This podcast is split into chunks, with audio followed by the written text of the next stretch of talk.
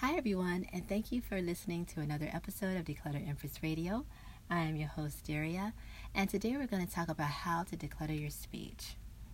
One day I was having a conversation with someone very close to me who asked me how I felt about a particular situation.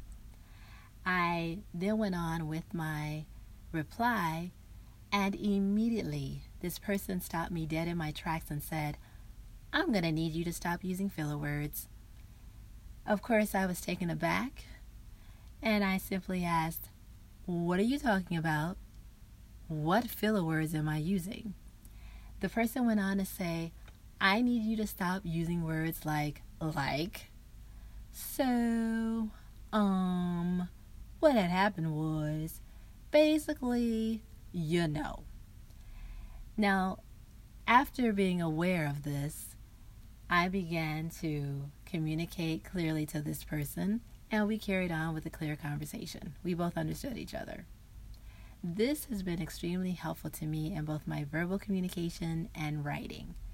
But for the sake of this episode, I want to concentrate on the verbal side.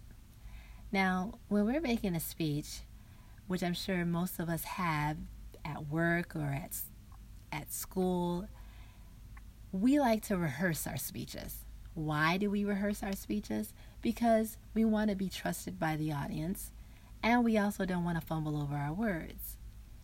And in order to communicate clearly and to avoid filler words, there are two things. Number one, just make up our minds to stop using filler words. What are those words? Basically, so, you know, like. Number two, just make up your mind to say what you're saying with clarity. Be direct and without hesitation. Now, if you have any additional helpful hints on how to avoid using filler words, let me know in the comments section. And until next time, take care of yourself and live clutter free.